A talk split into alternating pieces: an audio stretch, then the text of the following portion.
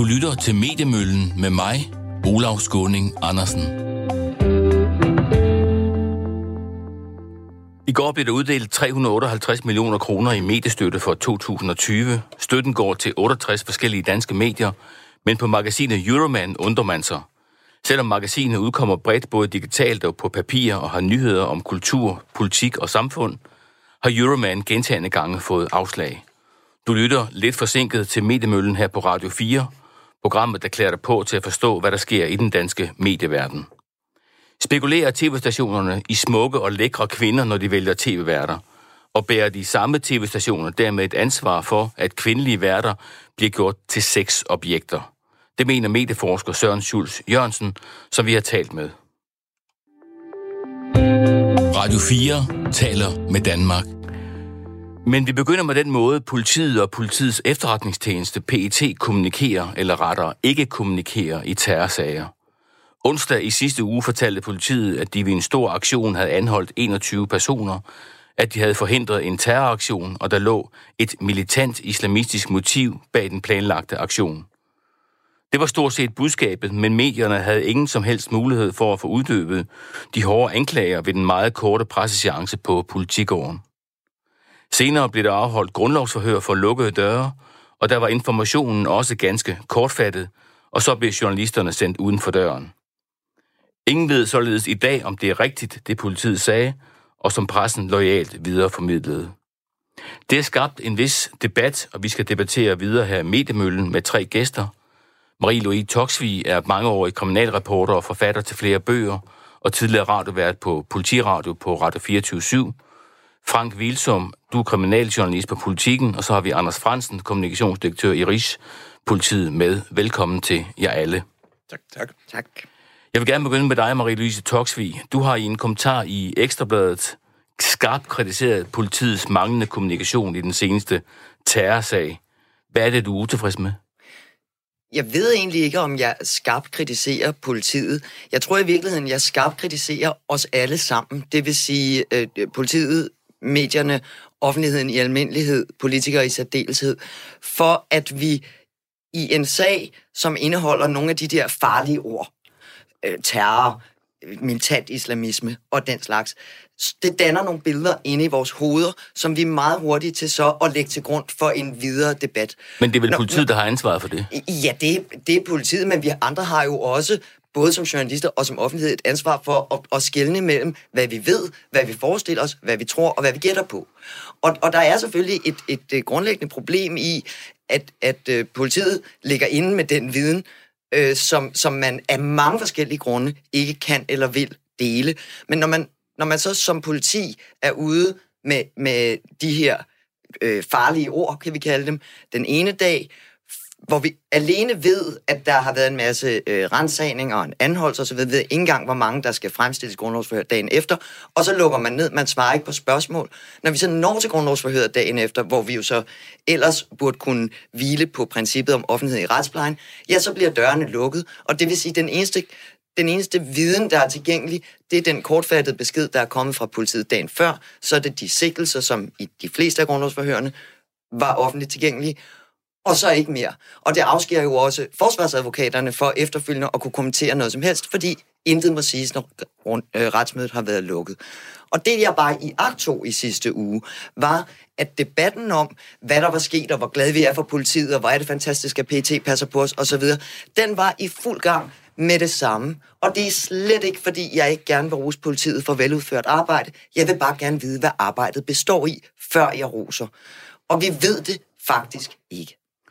Frank Wilsom, du er erfaren øh, kriminalreporter på politikken. Hvad tænkte du efter det korte presmøde, hvor man ikke kunne stille spørgsmål for i onsdag? Jo, men jeg gik derfra og ærgede mig over, at jeg ikke... Øh, fordi det lå i luften, at der ikke skulle stille spørgsmål. Øh, at jeg ikke havde gjort det alligevel. Jeg ærgede mig faktisk over, at jeg ikke sagde til dem, jamen hør lige her, I kan ikke gå. Altså, I har lige sagt til os, at I har anholdt alle dem, jeg har kigget. Sagen er næsten lukket, lyder det som om. Og samtidig er der en, øh, en melding fra PET om, at det er øh, militant øh, islamistisk øh, øh, drevet øh, motiv, der er bag det her. Og at, øh, men, men det, jeg er mig over, at jeg ikke øh, sagde, men I bliver nødt til at fortælle os noget mere, fordi hvad skal jeg fortælle øh, læserne? Hvad skal vi øh, gå herfra med nu? Vi kan ikke... Øh, ja, det var en frustrerende situation. Hvad afholdt dig for at stille spørgsmål? Ja, det, øh, det er faktisk et rigtig godt spørgsmål, og det tænkte jeg også over. Og jeg tror, det er det, lidt den stemning, som, øh, som ligger på sådan et pressemøde af, at, øh, at øh, man stiller bare ikke den her slags spørgsmål. Jeg tænkte på, at det været i Amerika eller i en amerikansk film, så har man bare gjort det. Og det skal vi bare gøre næste gang, fordi det er jo rigtigt, som øh, Marie-Louise analyserer situationen, at vi holder os tilbage, så vi er nødt til bare at, når situationen er sådan, så er vi nødt til at gå til den på en anden måde, tror jeg. Anders Fransen, øh, hvorfor kunne I ikke sige mere? Jamen, når der er tale om sager af den her karakter, øh, hvor man jo har, kan man sige, øh, et samarbejde mellem Københavns politi, en række forskellige øh, politikredse, og i særdeleshed også øh, PT, så får det nogle, øh, så er der nogle implikationer i det, og nogle ting, som gør, at vi kunne ikke sige mere på det pågældende tidspunkt. Så er overvejelsen jo altid, hvor meget kan vi sige? Er der på en eller anden måde en mulighed for rent faktisk at melde noget ud om sådan i overordnet betragtninger om, hvad er der sket, hvor det foregået henne, hvor mange mennesker er der tale om, hvad er karakteren af det, der er foregået. Og det var ligesom det, der var afvejningen, så at sige, jamen det er trods alt noget, der kan være med til at bibringe en opfattelse af, hvordan det er foregået. Og så er det rigtigt, der er nogle begrænsninger i forhold til, at der ikke efterfølgende kan øh, stille spørgsmål. Jeg kan sådan set godt forstå det, øh, Frank også øh, siger her, øh, at det kunne man godt have gjort. Det kunne man også godt have gjort. Svarene ville nok have været, det kan vi desværre ikke kommentere mere på, og så havde man efterfølgende rundt det af øh, alligevel, fordi der var begrænsninger på, hvad, hvad vi kunne sige. Marie-Louise Toksvig. Du rammer faktisk måske kernen i min pointe, når du siger en sag af denne her karakter. Fordi vi ved ikke, hvad denne sags karakter er. Sigtelsen, som vi så hørte dagen efter, det er forsøg på terrorisme. Men forsøg på terrorisme, det har en gang omhandlet en sag med nogle bevæbnede mænd i en bil på vej til rådhuspladsen for at, at, at slå så mange mennesker ihjel som muligt i JP Politikens hus. Det har også omhandlet en 15-årig pige, der sad og blandede nogle kemikalier i sin mors kælder i Kornby. Der, der, der er jo fanden til forskel på, hvilken slags forsøg det er. Og, og derfor er det vanskeligt med en, med en melding, hvor det eneste, vi har, er sigtelsen, fordi det kan man læse hvad som helst ned i. Og, og meget hurtigt, fordi vi jo også hører, ser, læser medier fragmenteret og, og i overskriftform, så danner der sig billeder inde i hovedet, som også gør os bange og utrygge.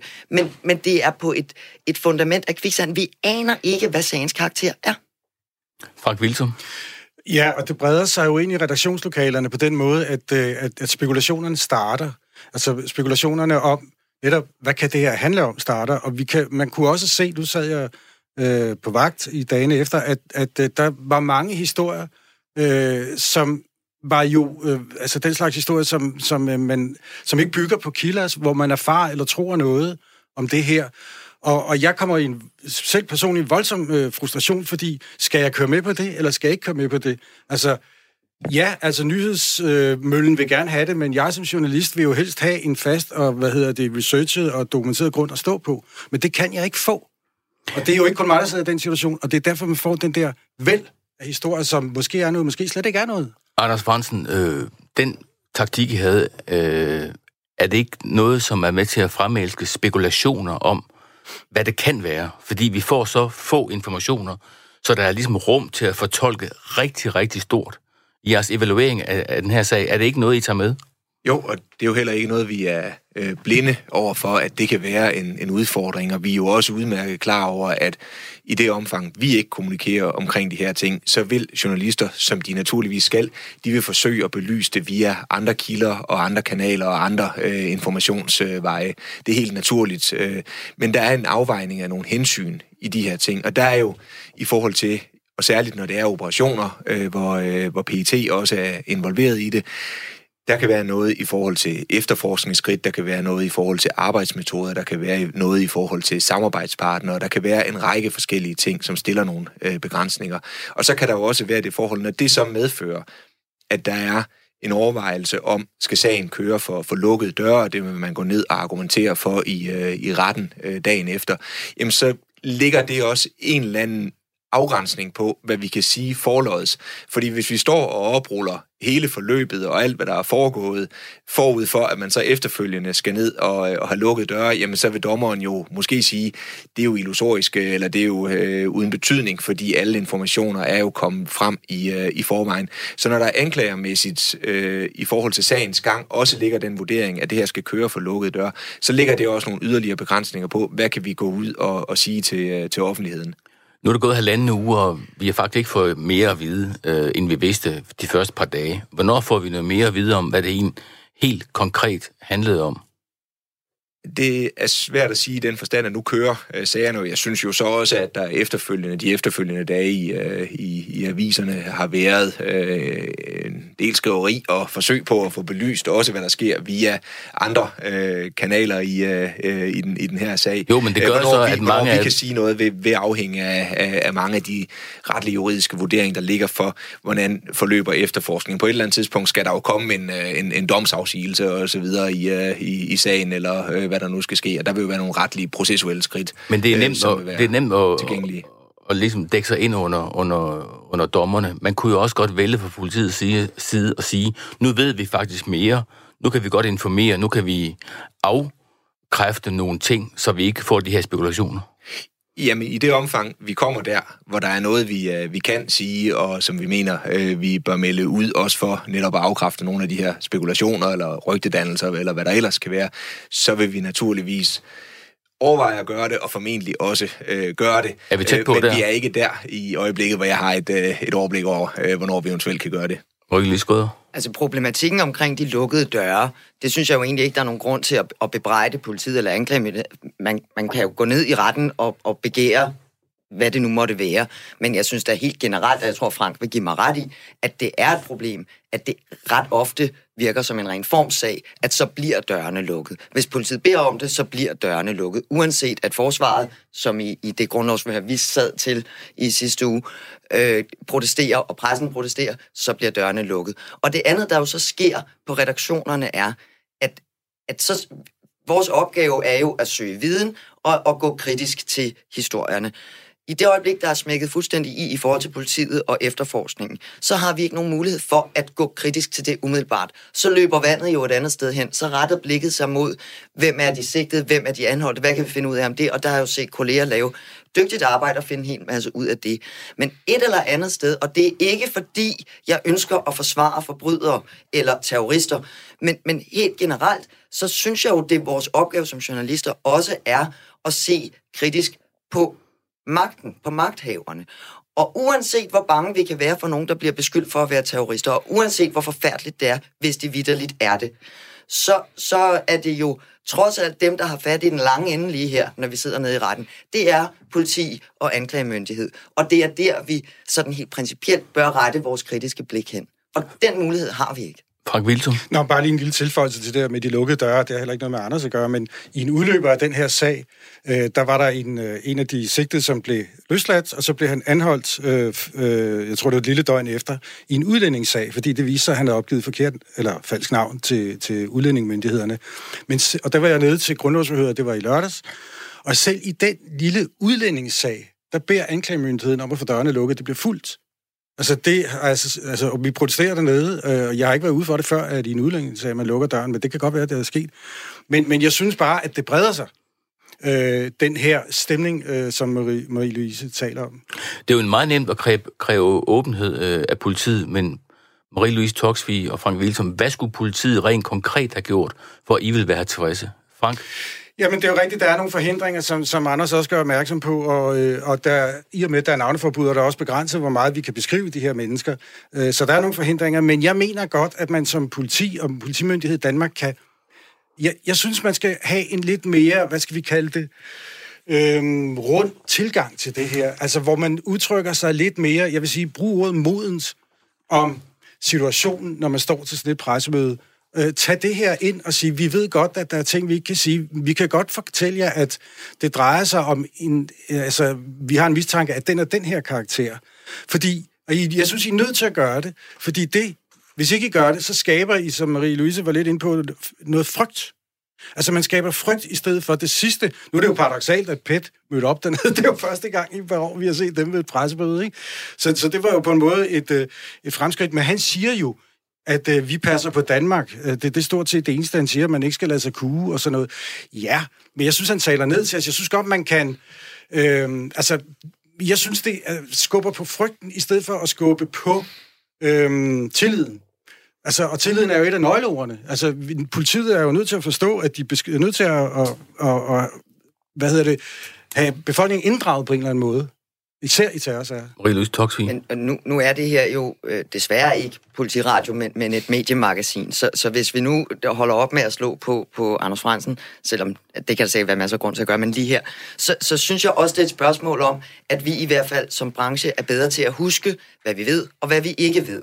Ja. Og, og også øh, øh, ligesom være opmærksom på, at også politiet har professionaliseret kommunikation, politi og anklagemyndighed. Og for nu igen at skrue tiden tilbage til, da vi havde den her store sag, som var meget, meget uhyggelig, og noget med TATP og Kundby og noget, så gik der noget tid, før også sigtelsen kom frem. Og, og der kan jeg huske, at jeg talte med, med anklageren i sagen, en øvrigt vældig dygtig anklager, som sagde til mig, men du kan jo lige være opmærksom på også datorerne i forhold til. Alt var jo i den sag, så længe vi ikke vidste noget, en historie om, at der var et meget nært forestående forsøg på bombesprængninger, og så oven i købet på Karolineskolen. Altså det, det var grusomt. Og det gjorde jo, at, at hele det billede, vi dækkede øh, bygget op ind i vores hoved, begyndte jo at falde fra hinanden, da vi først nåede frem til hovedforhandlingen i sagen, og, og så, hvad det egentlig handlede om. Og det er jo ikke, fordi det ikke var strafbart, det den unge pige Kundby havde foretaget sig. Og det var jo øh, først byretten og så Østrelandsret jo enige i. Men, men der er bare virkelig stor forskel på, hvad det egentlig, altså hvor tæt er vi på, hvor langt er vi på skalaen, hvor farligt, hvor bange skal vi egentlig være. Og måske skal man huske, at det, der står i terrorparagrafen, er jo noget med, at man kan opskræmme og destabilisere et samfund.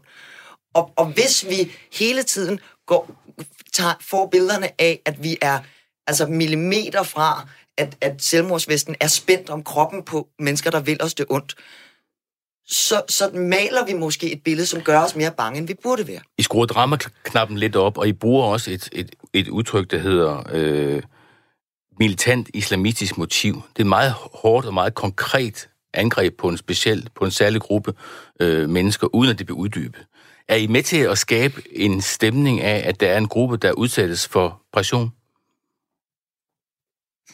Det er vores opgave jo, så godt vi kan, at prøve, og med alle de begrænsninger, som vi har stået og drøftet nu, at fortælle det, vi kan om, hvad det er, der er sket. Hvis vi har noget, der er en, en præcis betegnelse for det, som så er den øh, PET bruger i den her sammenhæng, så synes jeg, at det er den rigtige at bruge, øh, hvis, øh, hvis man har mulighed for at sige det egentlig også en kommentar til det, øh, Frank Wilsom siger, der er, fordi jeg er sådan set enig i også den her modenhed omkring, øh, hvordan vi arbejder med nogle af, af de her ting. Øh, vi havde jo øh, øh, i august-september øh, sidste år øh, en, øh, den her hændelse med en sort Volvo, øh, der bevægede sig hen over landet, og hvor vi øh, lukkede nogle af, af brugerne ned. Og det her, at vi lever i en verden, hvor man nok i stigende grad også skal, kigger ind i scenarier, hvor PT sammen med det åbne politi laver større operationer. Øh, det er noget, som vi også på en eller anden måde jo arbejder med, hvordan bliver vi bedre til at håndtere det, fordi der er masser af begrænsninger på, hvad man kan sige i de sager. Men her var sådan set et eksempel på, at vi ligesom prøver at sige, jamen, da vi havde hændelsen med den sorte Volvo, der, øh, der synes jeg, vi var for langsomme til at komme ud og få sagt noget om det. Det gik ikke så hurtigt, som, som det skulle i vores øh, læring af, af den situation. Her prøver vi så egentlig så hurtigt vi kan at komme ud og få forklaret øh, noget om, hvad det er, der er sket. Men det er rigtigt, lige så snart man giver nogle oplysninger, så skaber man jo også et behov for at få svaret på, øh, på nye spørgsmål. Og når man siger ting som, øh, hvilken Øh, baggrund, der var for den terrorhændelse, der vil foregå, så stiller det selvfølgelig 25 nye spørgsmål, som folk gerne vil have, have svar på. Fordi, så, fordi det ikke er fuldt op med noget, jo. Ja, men, men hensyn til på den ene side, at vi gerne hurtigt vil fortælle, når vi har lavet noget, som ellers kan være utryghedsskabende i, i, i befolkningen, øh, og, og samtidig har alle de begrænsninger, gør jo, at, at jeg tror aldrig, vi lander der, øh, hvor... Øh, hvor journalister øh, og medier synes, at vi giver tilstrækkeligt med oplysninger. Det, det, det lykkes nok ikke. Men vi prøver sådan set hele tiden at overveje, kan vi komme tættere på, kan vi være hurtigere til at fortælle om nogle af de her ting. Men med far for at være sprogligt panetengrynet, så siger du, den terrorhandling, der ville foregå. Og, og der er rejst en sikkelse for forsøg på at indkøbe remedier og våben med det formål at begå en terrorhandling. Var det nært forestående? Var det langt væk? Var det stort? Var det småt? Var det altså Hvorfor et tårneskrald? Eller et rund, eller rundtårn? At Hvis det, jeg sagde det, så var det en fejl, fordi det er jo selvfølgelig det, der er Præcis, er og det er det, jeg mener, det, men, at, at det vanskelige her er jo, og jeg plejer jo at sige, at vi kriminalrapporter i modsætning til de politiske journalister, så render vi ikke rundt og spekulerer og erfarer. Vi baserer vores dækning på, på fakta og beviser og, og hvad der kan lægges til grund. Og det, der bare skete, og det er ikke for at pege fingre af nogen bestemt, men det, der skete i sidste uge, var, at vi efter at have set billederne af Rullemarie og afspæringsbåndene og alt det her onsdag, så torsdag aften, før grundlovsforhørene var afsluttet, der stod en strid politikere og andre kloge mennesker på DR2 og diskuterede det, som om det var et fastslået faktum, at der var tale om en nært forestående stor terroraktion. Og det er muligt, det er rigtigt, men vi ved det ikke. Frank Wilsom, du får det sidste ord. Ja, men det, det, er jo, det, er jo, det er jo rigtigt, som Anders beskriver situationen, men det er jo, fordi det her får sig ind i et hysterisk øh, politisk miljø, øh, og, og, i, og, hvor man i tale sætter det her, og i høj grad, øh, synes jeg, spiller på nogle frygtscenarier. Ikke? Og det, det kommer I til, eller det kommer politi og PET ved sådan en, øh, en, øh, et presmøde til at, at spille ind i det her. Og der tror jeg, at det er vigtigt, at politiet ligesom tager styringen tilbage og siger, øh, og, øh, siger, sådan her vil vi præsentere det. Det her kan vi stå indenfor, og ikke tage så meget hensyn til, hvad departement og politikere måtte mene i den her sag. Tak til Marie-Louise Toksvig, journalist og forfatter, Frank Vilsom, journalist på Politikken, og Anders Fransen, kommunikationsdirektør i Rigshospitalet. Rigspolitiet. Radio 4 taler med Danmark. Den kendte danske tv-vært Lise Rønne skrev i weekenden en kronik i Politiken, hvor hun kritiserede den fornedrende sproglige behandling, hun og andre kvindelige tv-værter blev udsat for, blandt andet af anmeldere på Dagbladet Politiken. Spørgsmålet er, om Lise Rønnes kronik rejser en anden debat end om sprogbrug. Det mener medieforsker Søren Schulz Jørgensen. Ifølge ham bærer tv-stationerne nemlig en stor del af ansvaret for, at deres kvindelige tv-værter bliver betragtet som sexobjekter, fordi tv-stationerne bevidst stiller lækre kvinder foran kameraerne. Min kollega Anders Christiansen ringede i går til Søren Schulz Jørgensen og spurgte, hvorfra han ved, at tv-stationerne ønsker lækre kvinder på skærmen. Hvis man forholder sig til det, kvindelige studieværter selv siger, øh, så er fuckability, altså det, man med et pænt ord kan kalde lækkerhed, er jo et afgørende kriterium for, øh, for de mennesker, der kommer på skærmen. Det er jo et, øh, et udtryk, jeg første gang læste om, sikkert fordi jeg er lidt langsom i opfattelsesevnen, så var det et, jeg først stødte ind i her for et halvt års tid siden, da jeg hørte eller så Nynne Bjerg Christensen, tidligere DR2 Deadline-vært, skrive, at det var velkendt, at øh, det jo er sådan i tv-verdenen. Så det er ikke min opfindelse, at, øh, at studieværter på tv, kvindelige studieværter, ser lækre ud det er noget, jeg har gået grublet over i mange år, men, men, øh, men Nynne Bjerg Christensens formulering fik mig til at, og, hvad kan man sige, øh, konkludere, at der måtte være noget om snakken. For uanset hvor man kigger hen, altså uanset om det er nyhedsudsendelser, eller sportsudsendelser, eller underholdningsudsendelser, eller hvad det måtte være, så synes jeg, det er slående, at, øh, at de kvindelige studieværter øh, ser så meget bedre ud gennemsnitligt end deres mandlige kollegaer. Og det er sådan en helt objektiv betragtning? Nej, det kan det jo ikke være. Det er jo ikke en objektiv betragtning. Det er en, det er en betragtning, jeg selv har.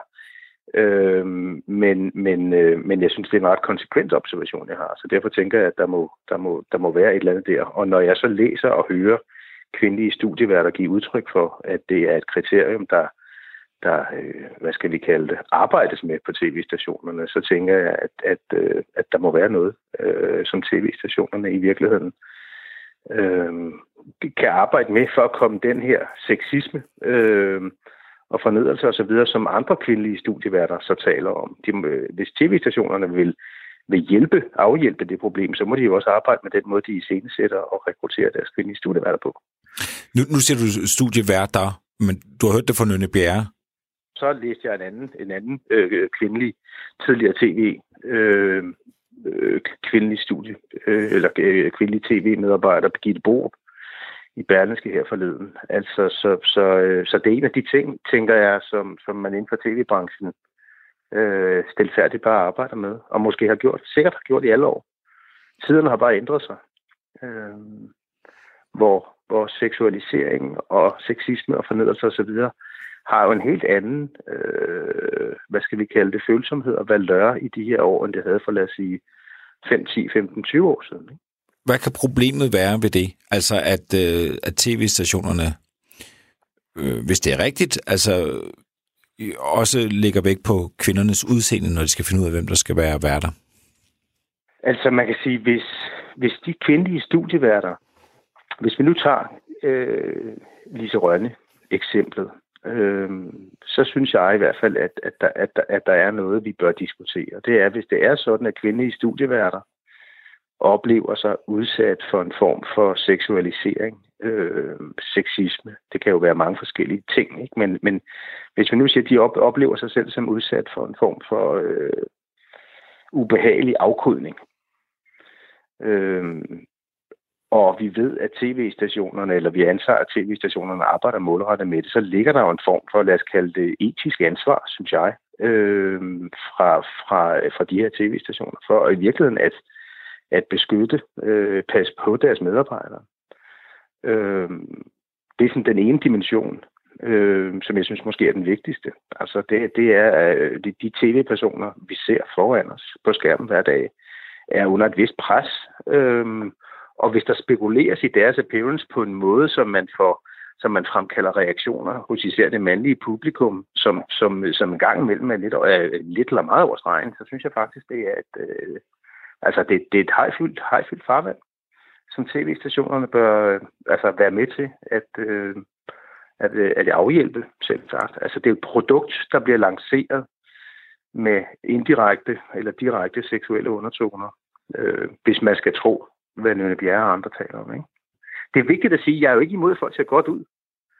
Øh, jeg er heller ikke imod fuckability som generelt kriterium. Det er jo, det er jo, det er jo sikkert den ældste, øh, det ældste, ældste kriterium for, for menneskelig interaktion. Altså begær driver en hel masse dynamik i vores samfund på alle mulige niveauer. Og sådan er det, og det er fint. Og det sikrer blandt andet, at vi reproducerer os selv som menneskehed, og at vi forelsker os i hinanden og går i seng med hinanden. Det er super fint. Men hvis man putter det ind eller putter det ind som en ingrediens i et produkt, hvor de mennesker, der ligesom bærer det frem, bagefter bliver ramt af øh, alt fra øh, lummer tv-anmeldere til, til tv-seere, som øh, skriver og siger hvad som helst, så er det, at vi får et problem. Det er jo ikke begæret i sig selv, eller fuckabilityen i sig selv, der er noget problem. Det er jo måden, hvorpå der spekuleres i det, altså hvis det forholder sig så. Du skriver øh, blandt andet, at vi har brug for masser af lækkerhed på skærmen. Hvor, hvorfor har vi brug for det? Vi har da brug for noget dejligt at se på. Vi har da brug for... Øh, altså, det er jo ikke det eneste, vi har brug for. Det er jo det, er det jeg siger. Jeg siger, at lækker, lækkerhed, æstetik, velvære, nydelse, begær er vigtige ingredienser i livet. Det er også vigtige ingredienser i den visuelle verden, vi går rundt i, og derfor er det også vigtige ingredienser i tv. Så der er jo ikke noget at sige til. Jeg kan sagtens forstå, at tv-stationerne øh, arbejder med det øh, at få, få noget til at tage sig godt ud. At de arbejder med det. Det er jo i virkeligheden der, hvor det har en øh, menneskelig øh, konsekvens, en social konsekvens, kulturel konsekvens, som er ubehagelig for de mennesker, der er involveret. Altså de direkte implicerede parter. Ikke? Øh, så lækkerheden i sig selv, det er jo fint. Vi har bare brug for noget andet også. Og der kan man sige, det handler det ikke kun om de kvindelige studieværter osv., men, men min anden pointe er sådan set, at, at vi jo også ved at have en parade af skønheder øh, på tv, øh, måske også kommer til at give et delvist øh, skævt billede af, hvordan øh, virkeligheden og befolkningen og verden tager sig ud. Hvor er de bredrøvede, øh, gultandede, øh, haltende, humpende typer, som de fleste af os er. Dem er der jo ikke mange af på skærmen. Og jeg forstår på mange måder godt, hvorfor. Men, men, men jeg synes, det er en, en, en vigtig diskussion, når vi snakker om, hvordan medierne kommunikerer, og hvordan de repræsenterer det samfund, som, som, øh, som mange af dem, i hvert fald de publicistiske medier, gerne vil repræsentere. Altså, hvilken sammenhæng er der imellem altså din pointe med, at øh, det, til sydlandet øh, virker som om, at, at kvindelige værter helst skal være flotte, men og så Lisa Rønnes ønske om at blive omtalt med respekt og anstændighed. Mm. Altså, hvad, hvad er mm. sammenhængen mellem de to ting? det er mig, der laver koblingen. Hun har jo ikke lavet koblingen i sin kronik. Øh, og jeg er spændt på, om hun vil, øh, om hun vil anerkende koblingen. Det er mig, der laver koblingen, fordi en sexistisk øh, altså det øh, citat, sexistisk og fornedrende omtale, det er, hvad politikens anmelder har, har udsat hende for. Ikke?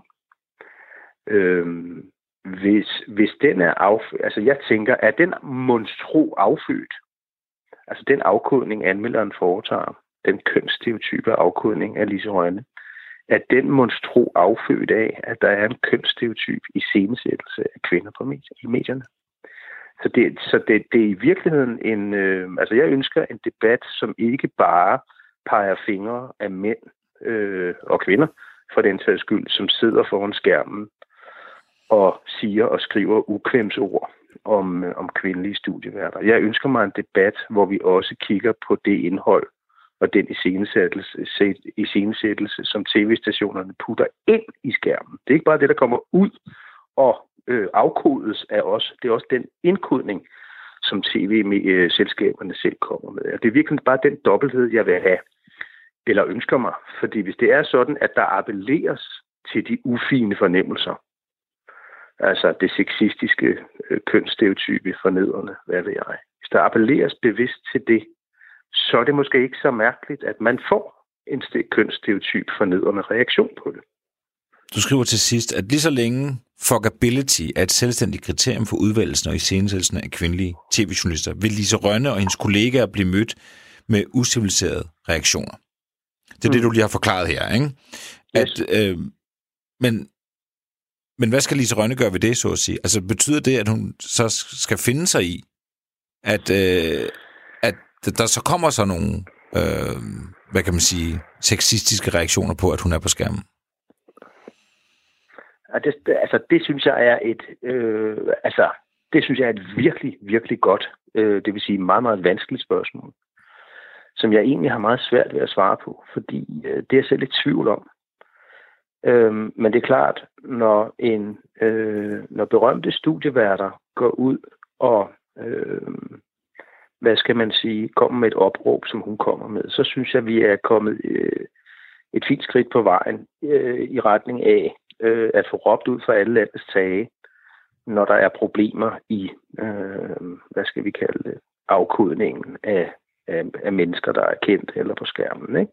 Det synes jeg er fint. Men spørgsmålet er, og det er jo det, der er spørgsmålet, det centrale spørgsmål, det er, oplever de kvindelige studieværter selv, øh, at de påtager sig roller, som de ikke ønsker at påtage sig, fordi tv-stationerne i scenesætter og rekrutterer og øh, øh, hvad hedder sådan noget, dirigerer dem, eller hvad pokker man skal kalde det, til at have bestemte øh, fremtoningsmåder. Ikke? Hvis du, øh, hvis du kunne bestemme over, øh, over hvem der var studieværter, og, og hvem der ikke var, og, og så videre, hvad, hvad, hvad, vil du så, øh, hvad vil du så gøre?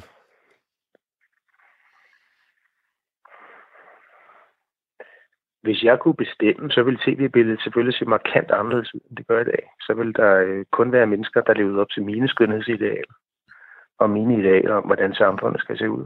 Øhm, og sådan er det vel. Altså, vi har en... Øh, vi har forskellige præferencer. Altså, jeg kunne personligt godt tænke mig, at der var lidt, øh, altså lidt større mangfoldighed. Og det vil sige, at jeg kunne faktisk godt tænke mig lidt flere rynkede mennesker. Øhm, øh, både, og ikke mindst rynkede kvinder. Øh, godt tænke mig, ja, godt til mig gamle mennesker i det hele taget fyldt lidt mere i tv-billedet. Øh, det ville ikke gøre mig noget, at vi havde nogle pænt grimme studieværter i pænt nørdede programmer, som øh, lyste øh, af autoritet i kraft af deres særhed og nørdethed.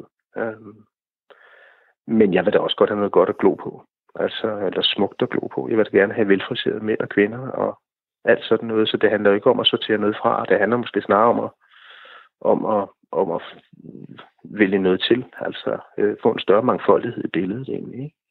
Men det er ikke fordi, jeg er heldig. Altså jeg sidder der også og, øh, og det er jo også meningen. Jeg sidder der også klistret til skærmen, når der er henholdsvis gode og smukke studieværker.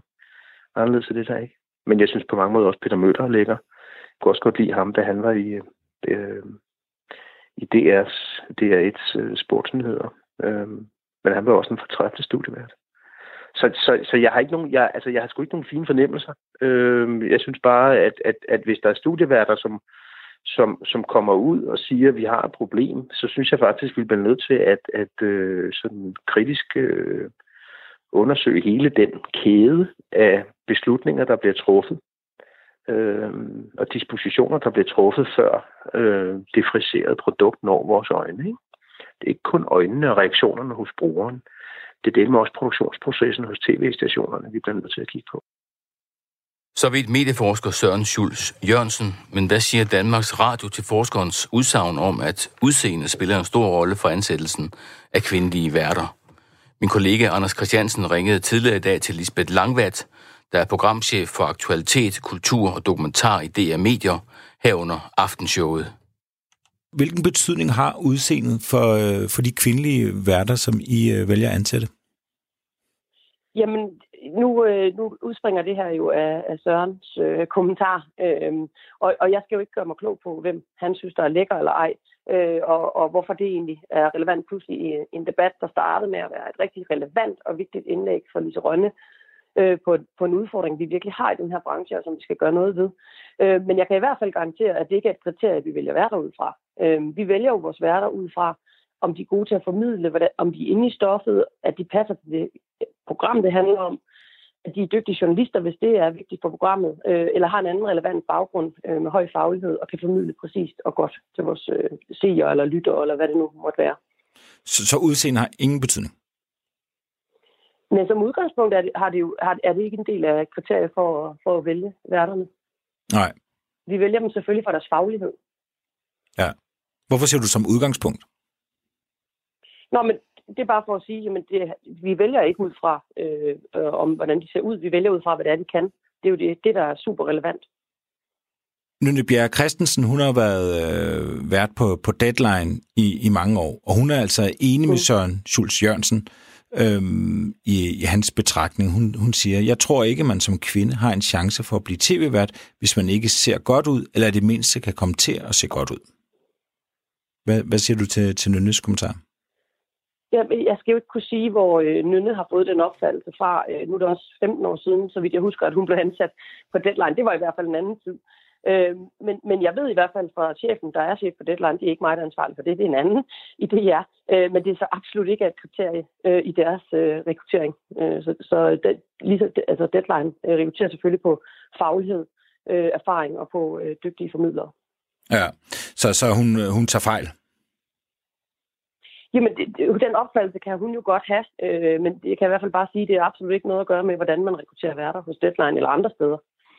Så hele det her, øh, den her snak, som både Nynne øh, bringer på banen, og Søren Schultz Jørgensen, det her begreb, man kalder det ja, fuckability, øh, det er selvfølgelig et, et, et, et mærkeligt ord, men man kan jo oversætte til noget med, med lækkerhed, og det her med, at, at de personer, der er på skærmen, skal også være sådan attraktive på en eller anden måde. Det, det er ikke et begreb, som, som I bruger. Nej, det bruger vi overhovedet ikke i vores rekruttering, fordi det er deres faglighed, det handler om, både for vores kvinder og vores mænd. Øh, og så synes jeg jo, hvis du ser ud over de værter, vi har i Danmarks Radio, vi har jo mange forskellige værter på mange forskellige programmer, de er jo meget, meget forskellige, så det kan man slet ikke, altså jeg kan, jeg kan slet egentlig ikke forstå, hvordan man kan drage den slutning. Vi, vi går jo rigtig meget op i mangfoldighed, også i DR, som jo også kan være et kriterie. Så der er jo mange ting, der spiller ind.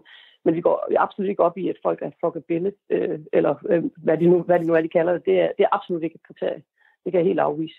Der er også mange, der snakker om, og det kan også se Nynne Bjerre også inde på, det her med, især hvis man er, man er kvinde, så bliver det altså sværere at være på skærmen, når man kommer op i årene.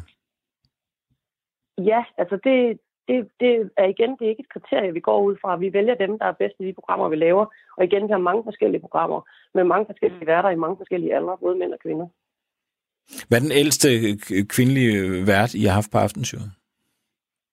Uh, det, det ved jeg simpelthen ikke. Det, det ved jeg ikke udenad jeg ved heller ikke, hvorfor det er sådan super relevant for den her debat, som jo sådan set tager udgangspunkt i Lise Rønnes klumme, som igen, eller øh, indlæg der, som er rigtig, rigtig relevant, og som starter en diskussion, som jeg faktisk synes er så god, at vi får taget.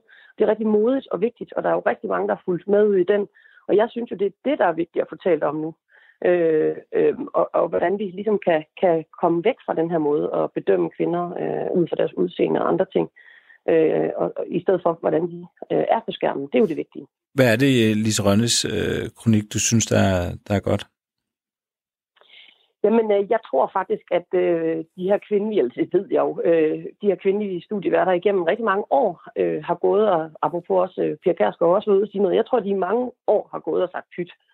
Øh, øh, og, og, og tænkt, jamen, det var sådan en kendt skærning, at det er sådan, det er. Men, øh, men, men det er næsten lige før, det blev værre, hvis man gik ud og sagde det højt. Øh, så jeg synes faktisk, det er rigtig, rigtig godt, at Lise hun tager den nu, så vi kan få sagt det højt, og vi faktisk kan gøre noget ved det og sige, nu er vi i en ny tid, øh, nu gider vi ikke det her mere, nu skal kvinder og mænd selvfølgelig bedømmes ud fra fuldstændig det samme, og selvfølgelig skal anmeldere bedømme vores programmer og bedømme vores værter, men de skal gøre det ud fra ikke køn, eller ikke ud fra kønsspecifikke øh, ting, som, som, som ikke har noget som helst at gøre med programmet, men, men ud fra, øh, hvordan, hvordan de klarer sig, og hvordan de gør det fagligt på programmet. Her var det Lisbeth Langvart, der er programchef for aktualitet, kultur og dokumentar i DR Medier herunder Aftenshowet. Radio 4 taler med Danmark.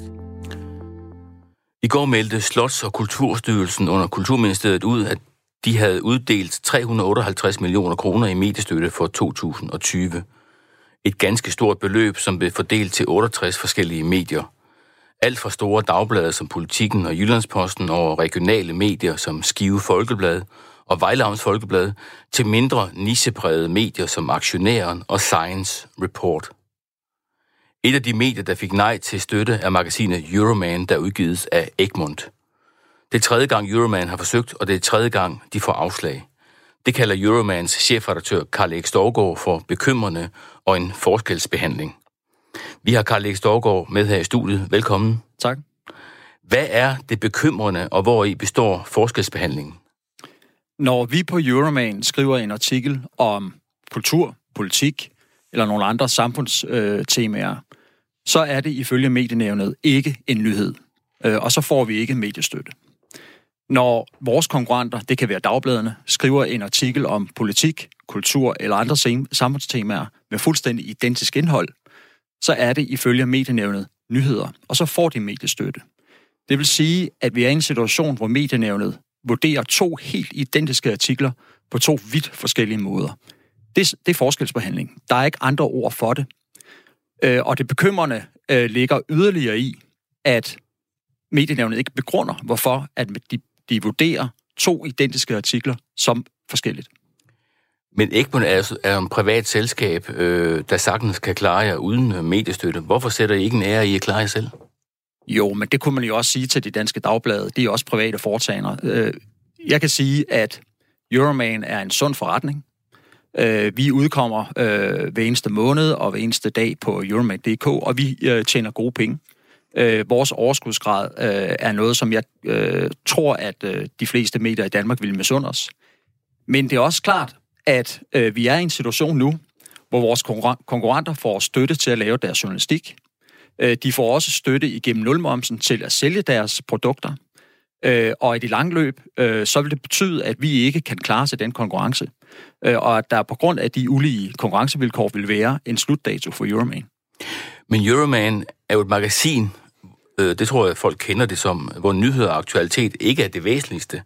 I fokuserer på velskrevne og dybere artikler og interviews. Er det ikke rigtigt forstået? Jo, men alt vores indhold udspringer jo noget aktuelt. Øh, når vi laver et interview med øh, Søren Pind, øh, som vi gjorde for et par måneder siden, øh, så er det jo fordi, at han, vi vidste, at han kom med sine erindringer, politiske erindringer. Øh, og øh, vi, vi går til sådan en opgave, som øh, Euroman altid gør, med meget, meget stor grundighed. Øh, vi besøgte øh, Søren Pind både i hans sommerhus og i hans hjem øh, i København, og også på Bornholm. Øh, vi snakkede med ham i forskellige omgange, øh, fordi det det, vores kendetegn er. Det er vores øh, raison d'etre. Vi, vi er her for at lave kvalitetsindhold. Øh, men vi skriver det på en måde, så vi sikrer, at folk også kan holde ud og læse den artikel om en måned, og om et år, og måske næste år, når de sidder i sommerhuset. Øh, det synes jeg ikke, at man skal se ned på og sige, at så er det ikke aktuelt. Vi skriver det på en måde, øh, som gør, at øh, det får den højeste kvalitet muligt, men det er stadigvæk aktuelt. Medienævnet skriver på deres hjemmeside deres begrundelse, ikke præcis for jeres øh, fravælgelse, men sådan generelt, at afslagene for nye ansøgere blev blandt andet givet, da medierne efter medienævnets vurdering ikke kan betragtes som et nyhedsmedie i lovens forstand, og at medie ikke har et indhold, hvor det redaktionelle stof i form af artikler, men videre er inden for et bredt emneområde, og hvor det ikke primært behandler politiske, samfundsrelaterede og kultur- kulturelle temaer. Mm. Og så er der ligesom ni punkter, man skal opfylde. Ja. Hvad er der, hvilke af de ni punkter opfylder I ikke? Vi opfylder alle punkter på nær et, ifølge medienævnet. Og det er, at de siger, at vores indhold ikke er aktuelt. Øh, og der siger jeg til dem, at øh, det baserer sig på en, synes jeg, eklatant misforståelse af det journalistiske øh, princip. Øh, når, når, som sagt, når vi bringer indhold i Euroman, er det for 90% vedkommende taget ud af aktuelle begivenheder. Derudover øh, vil jeg gerne sige, at, øh, at øh, Kan du komme med nogle konkrete eksempler på, øh, at I burde leve op til kriterier for mediestøtte? Altså, hvad er det, I har udgivet, ud og du har nævnt Søren Pind, men hvad har I ellers udgivet, som er ligesom samfundsrelevant? Jamen, øh, i anledning af øh, 50-året for pornoens frigivelse i Danmark øh, her tidligere i år, der bragte vi en ret stor reportage og en stor feature øh, om det tema. Det gjorde en stribe andre medier også. Øh, men igen, vi står i den situation, at når vi skriver øh, artikler af den karakter, så siger medienævnet, at det er ikke taget ud af en aktuel øh, sammenhæng, men det er det jo. Det blev bragt i på et tidspunkt, hvor at man i hele Danmark markerede pornoens frigivelse. Når andre medier bringer den samme artikel med det samme indhold på det samme tidspunkt, så er det ifølge medienævnet øh, aktuelt indhold, og derfor er det berettiget til støtte i modsætning til vores. Men mediestøtte i Danmark er jo givet sådan ud fra et øh, offentligt øh, synspunkt om, at man skal bidrage til den demokratiske udvikling, og det skal være ligesom i offentlighedens interesse, mm. det man skriver. Er der ikke en væsentlig forskel på jer og så lokale, regionale og nationale nyhedsaviser, øh, som spiller en væsentlig rolle, som udkommer hver evig eneste dag? Øh, det gør Euroman vel ikke i samme omfang? Nej, det er klart, der er en forskel, men vi er stadigvæk et medie, som indeholder journalistik, der, når vi læser bekendtgørelsen og loven øh, på det her område, øh, burde få mediestøtte. Øh, det er klart, at øh, der er andre, som vil bruge andre argumenter for, at deres medie skal have støtte. Det har jeg stor respekt for. Jeg synes, at mediestøtte, øh, når der nu er en politisk beslutning om, at man skal støtte medier, det er en fin ting. Så mener jeg også bare, at den skal gives ud for nogle objektive kriterier, som gælder alle medier. Øh, ligegyldigt om man kommer på pænt papir, som vi gør, eller man kommer på avispapir. Øh, og især i en tid nu, hvor at øh, alle medier jo også lægger deres indhold online. Øh, du nævnte øh, Søren Pind-interviewet før. Øh, det bringer vi øh, en lørdag øh, i den udgave, som vi, eller den øh, samling, som vi nu synes er den rigtige for Euroman. To dage senere, så bringer Berlingske Tidene øh, et identisk interview med Søren Pind, men bare i den måde, som Berlingske Tidene nu engang øh, gerne vil gøre det på. De bragte på forsiden af deres avis. Det, øh, det kan fås, øh, det kunne også fås online på, på Berlingskes hjemmeside, det kan fås online øh, hos os. Øh, men øh, det vil sige, det er fuldstændig den samme platform, men Berlingske øh, kan producere det billigere, end vi kan, og de kan sælge det billigere. Vi har forsøgt at få en repræsentant fra medienævnet her i studiet også, men de har lavet meddele, at de ikke ønsker at stille op, fordi de ikke kommenterer enkel afgørelse. Altså, hvad tror du, det du kalder forskelsbehandling skyldes? Jamen, det er jo svært at sige. Øh, jeg kan forestille mig, at det handler lidt om nogle fordomme. Øh, at øh, Euroman er et øh, magasin, der kommer på noget pænt glittet papir, øh, og at øh, det er ikke en platform, som man historisk set har givet støtte i Danmark. Men vi lever i en tid nu, hvor nyheder og artikler svæver rundt på hundredvis af forskellige platforme, og folk vil gerne have deres nyheder på forskellige vis. Nogle foretrækker dem på sin telefon, andre foretrækker dem i en mail, andre foretrækker dem i en avis på papir, eller på, øh, på glittet papir som hos os. Øh, jeg mener ikke, at platformen, altså produktet i sig selv, må være det afgørende, men indholdet. Tak til Karl Læs Storgård, fordi du stillede op, chefredaktør på Euroman. Radio 4 taler med Danmark. Vi vil vejs ende af dagens udgave af Mediemøllen, der sendes hver fredag og genudsendes søndag kl. 12.10. Programmet kan hentes på Radio 4's hjemmeside og Radio 4's app, og der hvor du ellers finder din podcast. Du kan komme i kontakt med os på mailadressen mediemøllen radio 4